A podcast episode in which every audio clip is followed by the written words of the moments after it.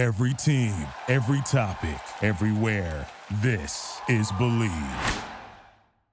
Are you looking to wager on all the big games in sports? Well, I have great news for you. Bet Online, they are the number one source for all your college sports betting this season. Just came off of all the madness in March, and obviously now MLB, horse racing, golf, you name it. NFL coming up in the fall. It's all there with the latest odds, bracket contests, team matchups, and game trends at Bet Online. Updated odds for everything from live games to conference championships right through to the Final Four and championship game. Just lived it, doing it. It is your sports betting headquarters all season long. Head on over to the website today or use your mobile device to sign up and receive your 50% welcome bonus on your first deposit. Be sure to use our promo code BLEAV to receive your bonus. That's B L E A V to receive your bonus. It's betonline.ag where the game starts. What's going on, everybody? Paul Bissonette here from the Spit and Chicklets podcast and now the TNT broadcast. I just want to give everybody a shout out and make sure you tune in to the ML Sports Platter.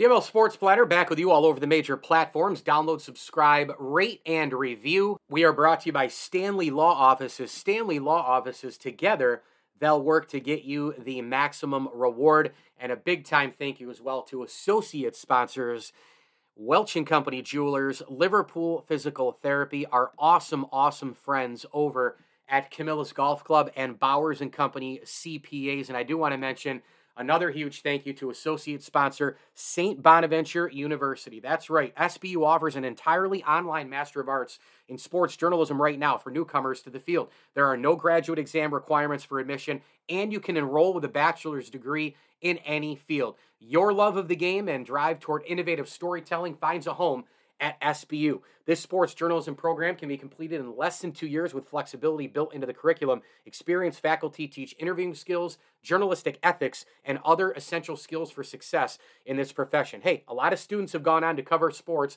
on the biggest stage, including myself, Woj, Tim Bontemps, and Mike Vaccaro and Donna Ditota. Get in touch today with an enrollment advisor at sbujournalism.com. That's sbujournalism.com and learn how you can become a sports journalist. What an honor and a pleasure to bring onto the program one of the best broadcasters who has ever lived. When you think about going back to his SportsCenter anchoring days at ESPN, his baseball broadcasting career with ESPN Radio when they gained the broadcast rights for Major League Baseball, being in the radio booth from 2002 to 2004, uh, replacing Michael Kay as John Sterling's play by play partner.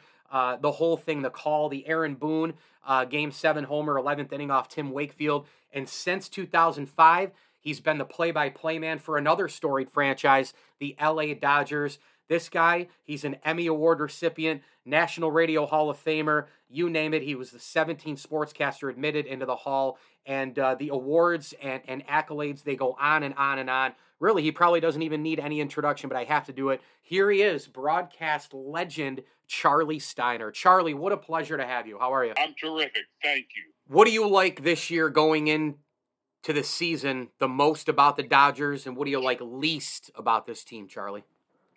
I think I'd rather answer it this way. Last year, they won 111 games they really weren't tested at all until the postseason, when, of course, the Padres beat them. This year, coming in, even if they win 100, they'd be 11 short of last year's remarkable run. This year, the Dodgers are in a different spot than they've been in over the past 10 years since Guggenheim took over the franchise. They go into this season with significant questions. You know, you've got a, a rookie second baseman, Miguel Vargas, who, by all indications, looks like he's going to be a, a real player. Like him a lot. You know, Trea Turner is gone, you know, one of the elite players in the game. And you've got a veteran shortstop, Miguel Rojas, who began his career with the Dodgers, now returning at the latter stages of his career short. And then a question at third base Max Muncy, who has really struggled the last couple of years. You know he's going to hit 30, 35 home runs. You know he's going to hit about 235 or so. And that is the infield. And of course, Freddie Freeman is as good as it gets at first base. Will Smith, one of the elite catchers in the game, and Mookie Betts is in right. Then comes center field, which again at the moment is relatively uncertain, as is who will start in left. David Peralta will start against right handed hitters. So there are questions.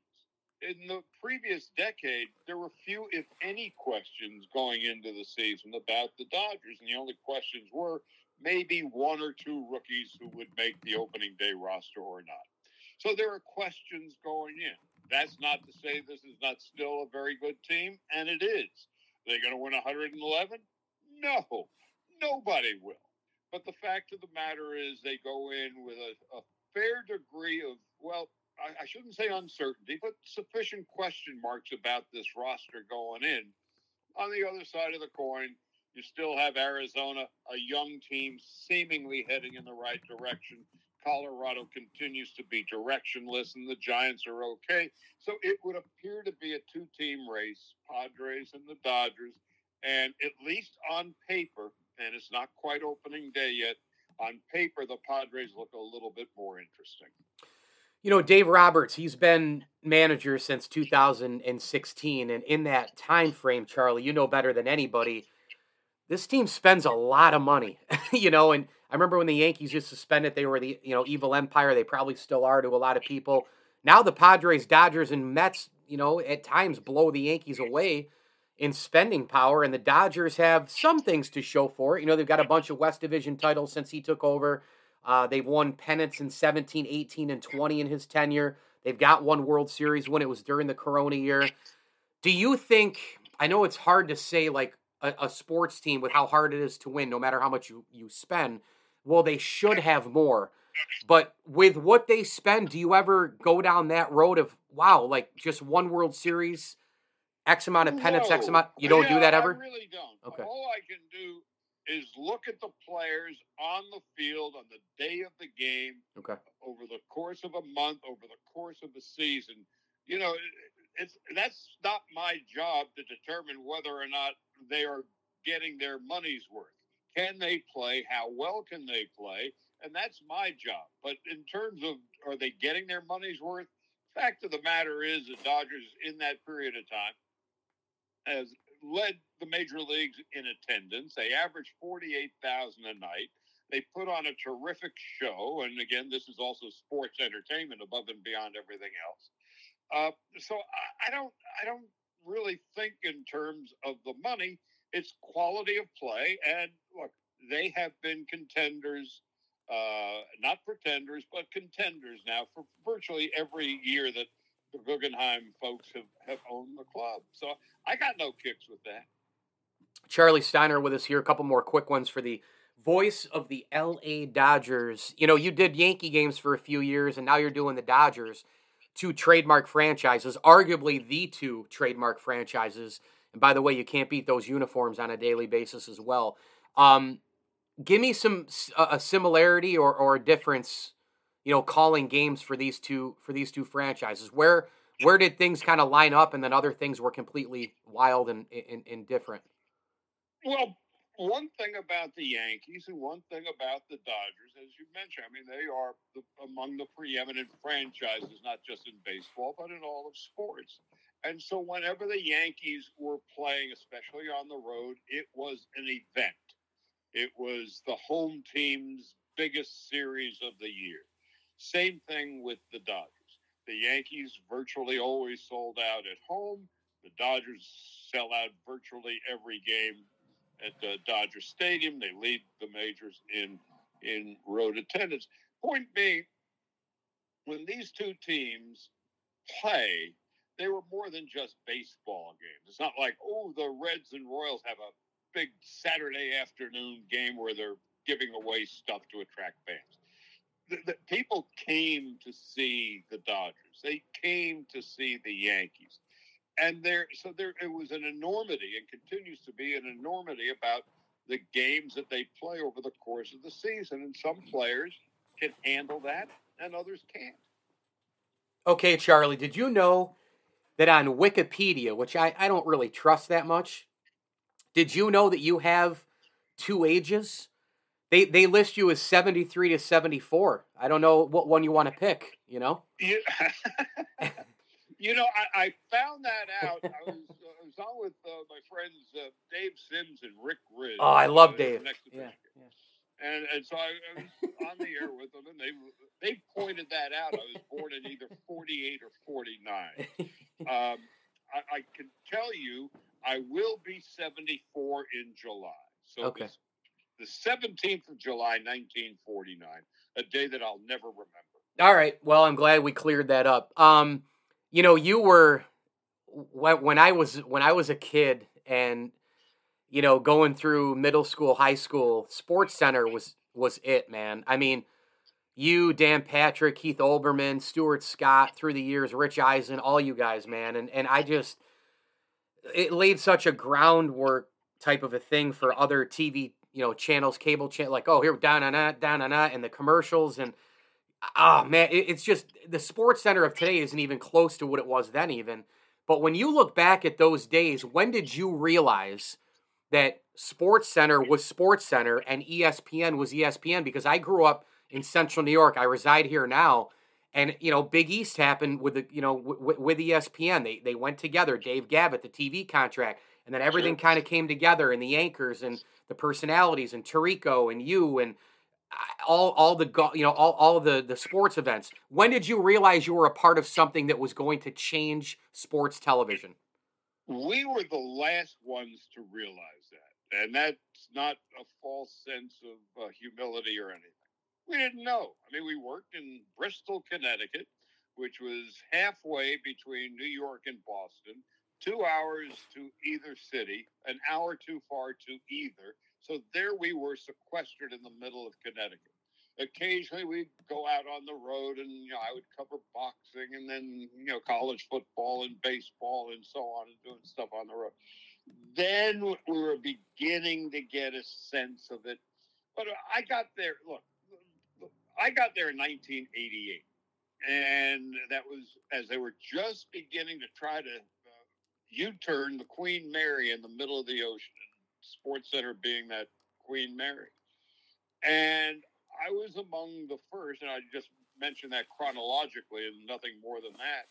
But within the space of about a year and a half, two years, Keith and Dan arrived, Robin arrived, yeah. Tirico arrived, um, Robin Roberts arrived, Kenny Mayne, Bob Ley was already there, Boomer was already there, yep, yep. Uh, the late Tom Mees was already there. And so, in the space of just a couple of years, the, this surge of talent showed up on a, on a, a sports station that uh, many didn't think would last. And then all of a sudden, it exploded onto the scene. And as I said, maybe five years into my journey, I was there for 14. I guess when the SportsCenter commercials not just began but started to take hold did we begin to realize oh boy this is this is a whole lot bigger and more than i know i bargained for.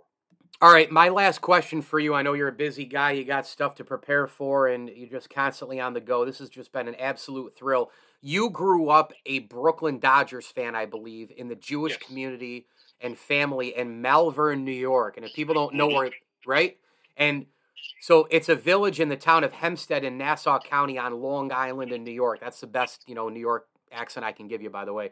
Um, but I, I've always said, Charley, that if I could take a time machine and go back and do one thing in sports, it would be 1950s baseball in New York City.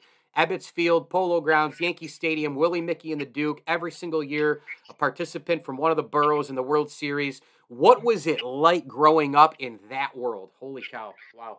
Well, understand where I grew up, Malverne was a little commuter town. We're about 13, maybe 14 miles from Manhattan. Um, and in my neighborhood, it was basically either Dodger fans or Yankee fans. I was a Brooklyn Dodger fan because I first time I heard a game on the radio the Brooklyn Dodgers were on the radio and there was Vin's voice, mm. the crack of the bat, and the sound of the crowd. That's what I want to be when I grow up. So I started announcing Dodger games in the basement of my home. you know, when I'm seven years old. Yeah. And I'm screaming my fool head off, and my parents are just pleading with me to tone it down. uh, and then fast forward 65 years or whatever it was, because of COVID, I'm announcing the World Series from my living room for real. Um, I, I, it's safe to say no one will ever have that experience again. Yeah. But yeah, I was. That was a time when you had Willie Mickey and the Duke, Yankees, Dodgers, Giants. Dodgers left town. I was lost. My team had walked away. I became a Yankee fan through 62 when the Mets were born. Then I became a Met fan. And then, of course, ultimately, you never forget your, your first love, the Dodgers, and the guy that I wanted to be like, Vin Scully. The Dodgers come along and offer me a job, and you know now I'm entering my 19th year here. So I don't know. That's a long-winded answer, but uh, you know what a long, strange trip it's been, and it sure has been fun. Well, we've all enjoyed watching and listening. You are truly, truly uh, one of the legends in the industry, and keep it going. Um, this has just been an unbelievable thrill. I met you at Yankee Stadium about 16, 17 years ago for a series against the Marlin or the uh, Mariners. Although maybe I'll have to check Wikipedia for that. But um, you know, just uh, just an unbelievable guy. You're you're, you're a great broadcaster and a, and a really cool dude. And I appreciate you coming on for a few minutes. We'll keep on listening. We'll keep on watching. Have a great 2023 uh, season with the Dodgers, Charley, and hopefully we'll see you soon. You're entirely too kind. Thank you. The ML Sports Platter is brought to you by Stanley Law Offices, Rosie's Corner, Liverpool Physical Therapy, and Bowers and Company CPAs. And with that, one great guest to another. Syracuse basketball beatman and insider Mike Waters from the Post Standard and Syracuse.com joins us next here on the platter. But first, this. ML Sports Platter back with you all over the major platforms. Make sure you download, subscribe, rate, and review. We are brought to you by Barks and Rec Doggy Daycare, Ken's Auto Detailing, Chick fil A of Cicero and Clay, and our outstanding friend Brian Comboy of Mass Mutual New York State.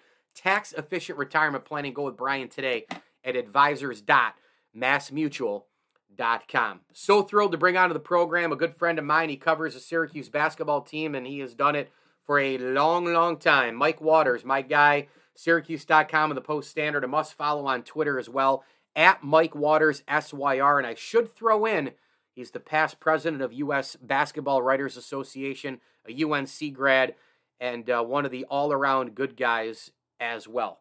Mike Waters, thanks for a few, buddy. How are you? Michael, I'm doing well. How about yourself? I'm hanging in there, uh, hoping the nice weather is basically going to arrive during this interview. Um, I mean, really nice. I, you know, we haven't had a lot of winter, but I mean, really nice. Not, you know, 45, 50. Oh, the sun's out. There's still snow. No, no, no. 75. Mike Waters and Mike Lindsley are on the golf course. That's what I'm looking for. Um, let's start out with this. It was a wild ending to the Syracuse season. When did you feel in your heart of hearts that Boeheim was actually going to say, I'm done? Mm, well, we had debated it you know, myself and some of my colleagues, especially Donna Ditota, we've been debating it all season long. Uh, there were different moments during the season where we said to each other, that felt a little different. That that, that felt different um, from Jim Boeheim, the way he was acting, the way he talked. I actually the first moment was early in the year when they had the Ring of Honor ceremony for both Jim Boeheim and Pearl Washington, and it was before it was at the Georgetown game. Yep. And that felt different. For one, Jim Boeheim spoke at halftime of a game. That never happened before, you know, in, in my career covering the team. And, you know, normally Jim refuses to do any of those halftime ceremonies because he's inside the locker room. Uh, so that felt different. The, the emotion in his voice that day felt different. But then the, a lot of times in the rest of the season, he had the same fire. He would talk about the young team developing and talk a little bit, a little bit about getting them ready for next year and how the plan had always been that this was going to be a young team that would grow and that he would look forward to coaching them next season. So, you know, every once in a while we'd get a little confused and maybe thrown off the scent a little bit. Um, I got a little bit of a paranoid feeling uh, on the weekend of the 20th anniversary celebration up at the Dome Um, I actually had a story written. I, I had written a story before the Wake Forest game at, at the finale at the Dome, uh, just in case he surprised us, because uh, I wanted to be able to have a story ready to go. So we had stories written uh, and prepared, but that was more out of paranoia and not so much of anything we, we've been told. but then I did get a tip um, from someone fairly, you know, close to the basketball program's inner, inner sanctum there that um, whenever they lost at the ACC tournament, whether that was Wednesday to Wake Forest or the next day to, I guess, you know, whoever they were going to run into, I guess it might have been Miami. Um, but whenever they lost, I was told, get ready.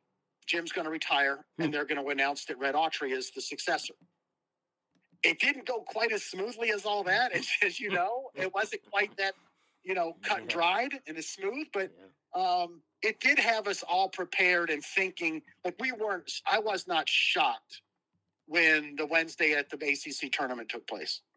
Hmm. Gotcha. Um, I I kind of thought that there were some things this year that that were a little different too. Um, you know, but then Jim kind of played it at the end how he always plays it. You know, he, well, I gave you my retirement speech. Does that mean you're retiring? You have to talk to university. You know, butting heads, uh, throwing darts at people, maybe taking darts from others, whatever the case may be. I mean, he loves the drama. He's like the Aaron Rodgers of college basketball coaches. He loves that, although he didn't go into the dark.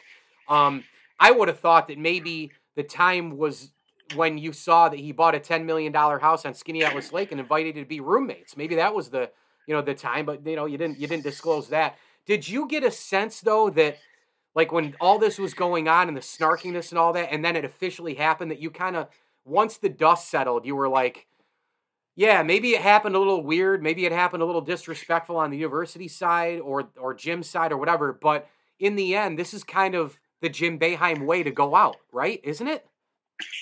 I mean, it is. Well, I tell you what, I think we all knew we were never getting the Mike Krzyzewski way. You know, oh, the, course. the announce yeah. one year beforehand, yep. and then basically have to take the rocking chair tour through the ACC with, you know, uh, you know, you know listen, I think from one standpoint, I think that would have made sense, and I could have seen Jim doing it if he could have kept it only to basketball. If he could have kept it to yes, I'm going to coach one more year but I'm only going to coach it. And basically, I do want to give Red Autry and his staff a chance to go out and recruit the next class and be able to honestly tell them we're the next coaching staff. I don't have to worry about what kind of answer I give a recruit, and and I don't have to worry about seemingly seemingly lying to anybody. Um, and it would make I think if he could just keep it to that, he would have done it. But I don't think he wanted to go to Boston College in Pittsburgh, and you know have Pittsburgh give him some kind of you know special engraved you know coal or steel beam. Uh, he didn't want to go to Louisville and get a you know KFC uh, Yum Center basket of, of, chicken. Yeah, you know, yeah, uh, a, a, nice little specialized bottle of bourbon, mashed potatoes you know, and gravy from Miami KFC, and get like you know a yeah. chest full of sand, you know, a pirate's chest. You know, it's um, yeah. So no, I don't think we were ever going to get that.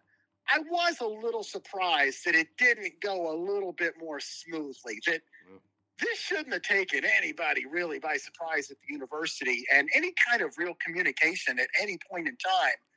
We should have had like a contingency plan in place. Whether okay, if Jim's if Jim retires uh, this season, if he has one year left on his contract. What we're going to do is we're going to honor the parameters of that contract, pay him what he's supposed to be paid, even if he's now in a consultant role. And then after one year, you know, and we, we negotiate all this. Or if he wants to come back for another year, I don't. I, I'm a, still a little confused. How, given the fact that we had a plan, we had an ironclad plan, you knew who your next guy was going to be, you know. You, you knew you were going to give Jim a role in the athletic department. I mean, if you didn't, you're crazy. Um, I don't, I don't know why we had, you know, and to say that you didn't have time to talk with the chancellor between the Friday before the finale when Jim supposedly told Wildcat Wildhack uh, that it was that it was there was going to be time that you didn't have to, you, you, didn't have 45 minutes somewhere the chancellor we couldn't get on a conference call I, right.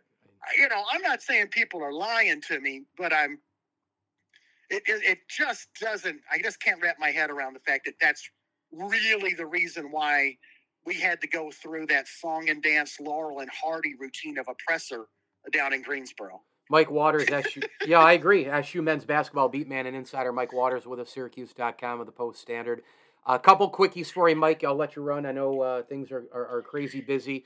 Uh, and Red was always the guy. You know that. I know that. Um, they love his communication skills, his recruiting skills, um, you know, the work ethic. And obviously, if you compare that to Gerry, Gerry has that. But the separator, of course, is well, what if we hire Gerry McNamara and we suck? That's a PR nightmare if we have to fire him. That's always something you have to think about. So I understand that sort of element with the university. But I ask you this if he didn't retire, or I guess retire after being fired or retire with threat of resignation, however it happened. Um, if th- if this wasn't it, is what my point is, and he called it quits before, when was the perfect year for him to go?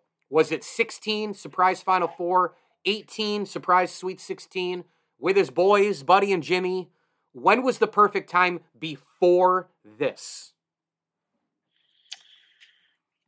Well, obviously, in Jim's mind, there was never another time. There was never a. Not only was it not a perfect time, it just wasn't time for him.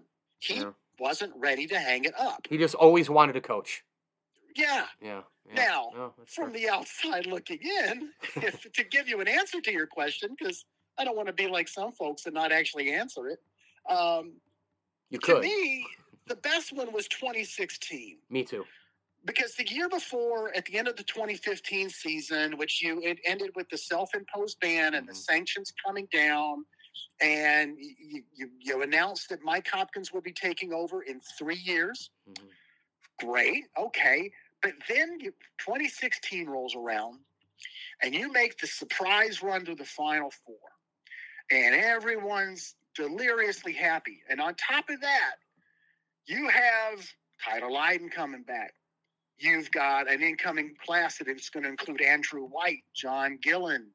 Uh, you have Frank Howard, who's going to be returning in the backcourt. Yes, you are you are losing Gbinije and Cooney, but there were a lot of high hopes for that team the following year. Yeah you know, theoretically, you're leaving the program in really good standing for Mike Hopkins. Uh, you know, that it would have been Hop that took over then.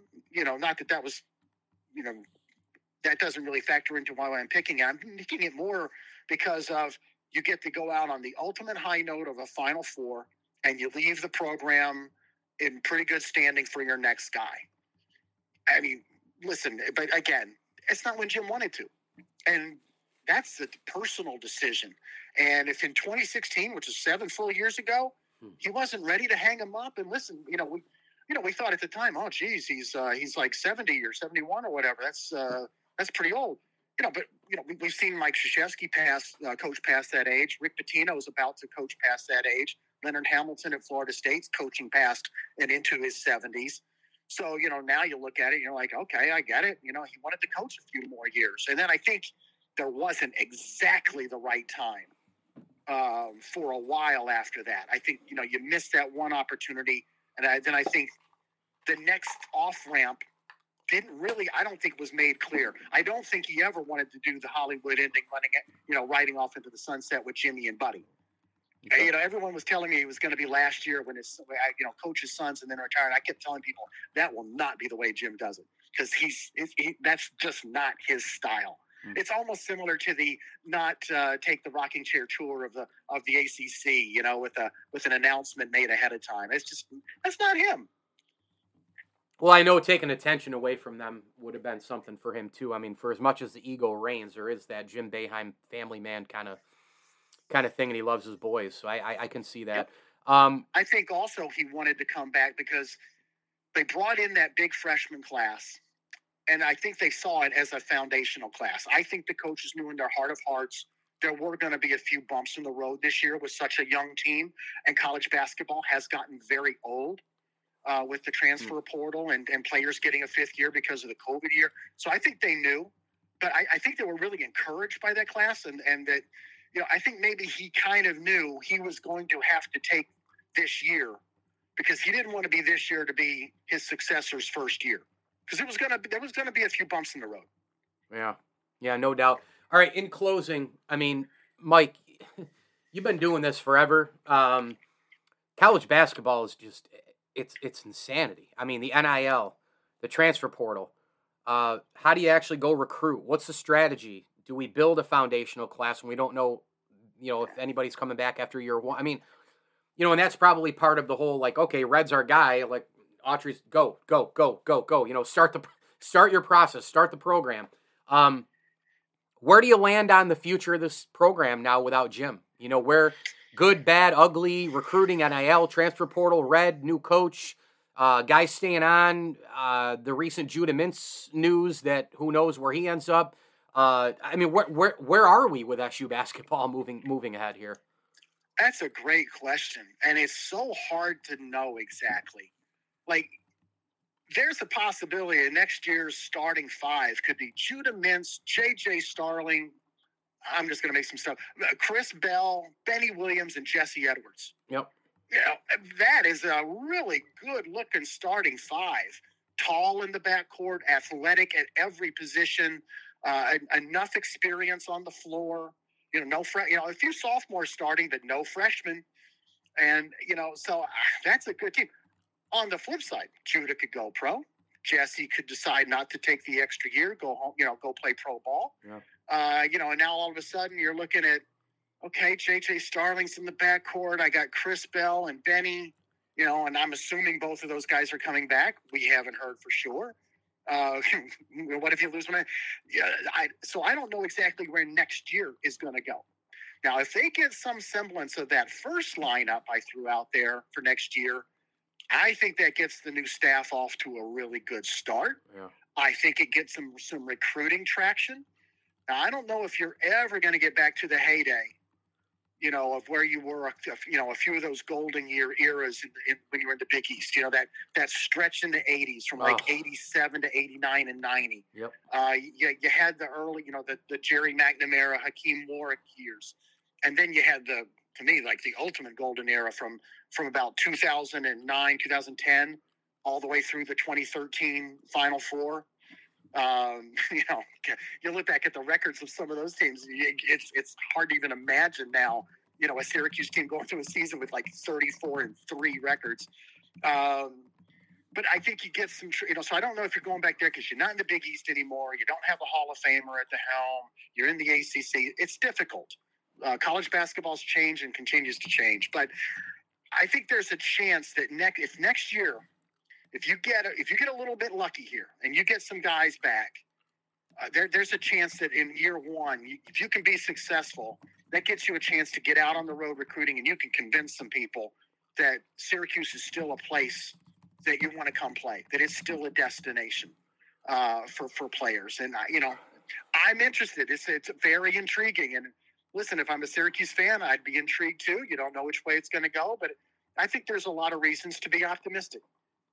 I agree, and I think Red's going to do a nice job. I really do. Um, you know, I think moving moving right to him and letting him kind of put boots on the ground is is a good thing in today's day and age. Wow, what a challenge, no doubt. Mike Waters, Syracuse men's basketball beat man and insider, Syracuse.com of the Post Standard at Mike Waters, SYR. He's got a couple hundred followers until 16,000, so get him there on Twitter and, of course, follow him all over the uh, major media platforms. Mikey, great to uh, catch up with you, my man. Uh, really appreciate your support recently with uh, tough times for me, and uh, seeing you at the Dome is always a bright day for me. Thanks, bud. Well, it's always good seeing you. It's always good being up at the basketball games. Uh, that's where that's my happy place, right?